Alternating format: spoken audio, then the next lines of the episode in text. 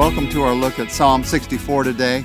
Psalm 64 is a psalm about what to do in life's battles.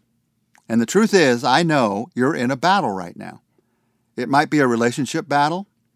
It might be a battle for the work and calling that you believe God has for you. It might be a battle with doubt or with feelings of inadequacy. Or the reason I know you're in a battle right now is all of us constantly face the battle of temptation. How do you find God's victory in that battle that you're facing today? Well, listen, listen to these four encouragements from Psalm 64. Number one, to find victory in the battle, number one, you recognize the strength of the enemy. If you're going to win a battle, you got to know the enemy that you're fighting, and you got to recognize the real strength of that enemy. Now, if, if you've read to the end of the Bible, you know that Satan, our spiritual enemy, and all his evil will be defeated in the end. That we can be certain of. But if we're not careful, that could cause us to think that the battle is over. Victory is absolutely assured in the end, but victory in your life today, it's something that you must fight for. You have to fight for integrity in your life today. You have to fight for God's purposes in your life today. And it starts by recognizing the strength of the enemy. Verses 2 to 6 in Psalm 64 have a lot to say about the strength of the enemy. Now, David is talking about some of his physical enemies that he's faced in his life, but it's an easy application to the spiritual enemies that we face. These are verses that talk about the weapons of the enemy, verses 2 and 3. Hide me from the conspiracy of the wicked, from that noisy crowd of evildoers. They sharpen their tongues like swords, and they aim their words like deadly arrows. Words. Words are the greatest weapon of Satan, our spiritual enemy. The enemy of hope is words of discouragement. The enemy of faith is words of doubt. The enemy of love is words of selfish fear. And it says here that these words are aimed like deadly arrows. They're aimed right at your weak spots. If you've been hurt by words lately, join the human race. We all have been.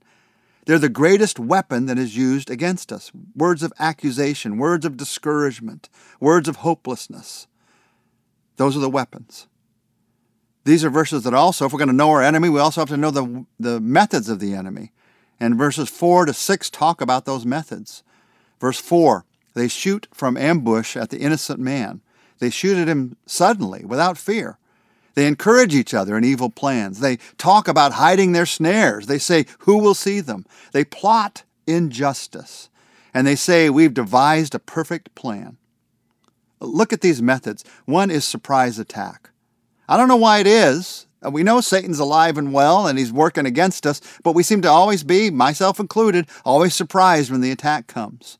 You don't expect it. That's one of the methods of the enemy. It's also the method of hidden snares. You can't see it. If we could figure it all out in advance, then we'd never trip over it, but we don't see it coming sometimes. Now, maybe we should, but we don't. That is the method of the enemy. And it talks also here about not just surprise attack but, and hidden snares, but about unjust plans. They plot injustice. The intent is to wrong you, to hurt you. Listen, the attacks of the enemy, they're surprising to you, but they're not accidental. You're, you're having a wonderful day of faith, and you just happen to come across someone's Instagram post that totally discourages you about your life, makes you feel like a complete loser. Now, that person didn't intend to wrong you, but Satan intended to use those words for evil in your life. Those words of, you're never going to measure up, you're never going to reach that. The methods of the enemy. It's also important, as we talk about knowing the enemy, to know the skill of the enemy. And the last half of verse 5 says, Surely the mind and the heart of man are cunning. Don't underestimate your enemy. David didn't underestimate his enemy. He knew that they could come up with some plans that could deeply hurt him. And don't underestimate your enemy, Satan. Satan is foolish, but he's not stupid. He's foolish because he's not following God, but he's not stupid. He knows the things that will trip us up. This word cunning in Hebrew, the mind and the heart are cunning, it, it means deep. It has the idea of deep behind it. There is a depth to the plans of an evil heart, the plans that are being brought against you.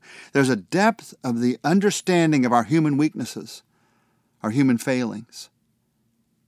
Now, once you see the strength of the enemy, I'm not ending here, by the way. It would be pretty discouraging to end here in this psalm. You need to know the strength of the enemy, but once you know the strength of the enemy, it encourages you to do the three other things that we see in this psalm. Number two, you trust in God's greater strength. You're honest. The enemy is strong, but you're also honest. God is stronger.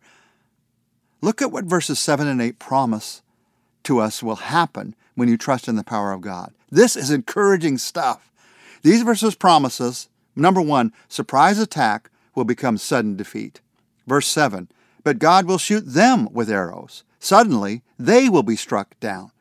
So Satan has this sudden attack against you, but suddenly, in the end, he's going to fall. All evil will fall. These verses tell us that their words will be turned against them. In verse 8, he will turn their own tongues against them. So the very words that were meant to ruin you are going to ruin them in the end, will ruin Satan in the end and all his evil ones. This reminds us that God can be trusted with his own reputation. He's going to make the truth known in the end. And for all those who might criticize you, come against you with evil words, there are multiplied more who criticize, who disparage the name of God. Yet his name is going to be honored for all eternity. His truth is going to shine forever. The words will be turned against them. Surprise attack will become sudden defeat. And then he says, trust in God's greater strength because the plots of injustice will become their ruin. Last half of verse 8, he will bring them to ruin. All who see them will shake their heads in scorn. The attacks of the evil one will become the defeat of the evil one. You can trust in that truth today. We have to face those attacks, but we, through faith, can have victory in those attacks. But the evil one who is attacking you, it's going to become their ruin in the end. So you trust in God's greater strength as you face that battle today. Number three, as you face the battle, you remember that the end of the story is God's glory. The end of the story is God's glory. Listen to verse 9. All mankind will fear. They will proclaim the works of God and ponder what he has done. That is the end of the story. Look at those words fear. All mankind will fear. Proclaim what he has done. Ponder what he has done. That's what's going to happen at the end. All of us as human beings, we will fear. That doesn't mean to be afraid of, that means this awe filled respect for God. We will proclaim, it'll be shouted. God's glory will be shouted for all eternity. We will ponder, we will think about all that it means and the depth of what it means. The end of the story is the glory of God our awe filled respect for the glory of God, our shouts that proclaim the glory of God, our hearts that will ponder for eternity the glory of God. And knowing that that's the end of the story, that can strengthen you when you're in the middle of the battle today. And so then, number four, what's the action we take out of all of this? Number four, you seek God's protection. When you're being attacked, when you're in a battle, you seek God's protection. The first verses and the last verses of this psalm are about the battles that we face and our need for seeking God's protection in those battles. Verse 1 says, Hear me, O God, as I voice my complaint. Protect my life from the threat of the enemy. And then verse 10 Let the righteous rejoice in the Lord and take refuge in him, and let all the upright in heart praise him. The greatest mistake that you can have in the battle that you're facing is to factor God out. The evil do that. They try to run life on their own. But I've got to be honest and say, I can do that. I can factor God out when I'm relying more on my plans than on God's plans. And the number way, one way that I factor God out, I don't know about you, but I think a lot of people would join me in this. The number one way that I factor God out is when I think, oh, this is a smaller battle. I can handle this one on my own. That is a guaranteed strategy for defeat. Whatever battle you're facing right now, whether it seems big or small, you call on God for protection. He wants to be a part of every battle that we're facing. If you know anything in the Bible, you know that that's true. The biggest cities that they fought against in the Old Testament and the smallest cities, God taught them, you got to trust me in every battle that you face. So you're facing a battle today. You're in the midst of something that seems like it might take you down. These are promises that God will be with you in that battle. Let's trust Him for that right now.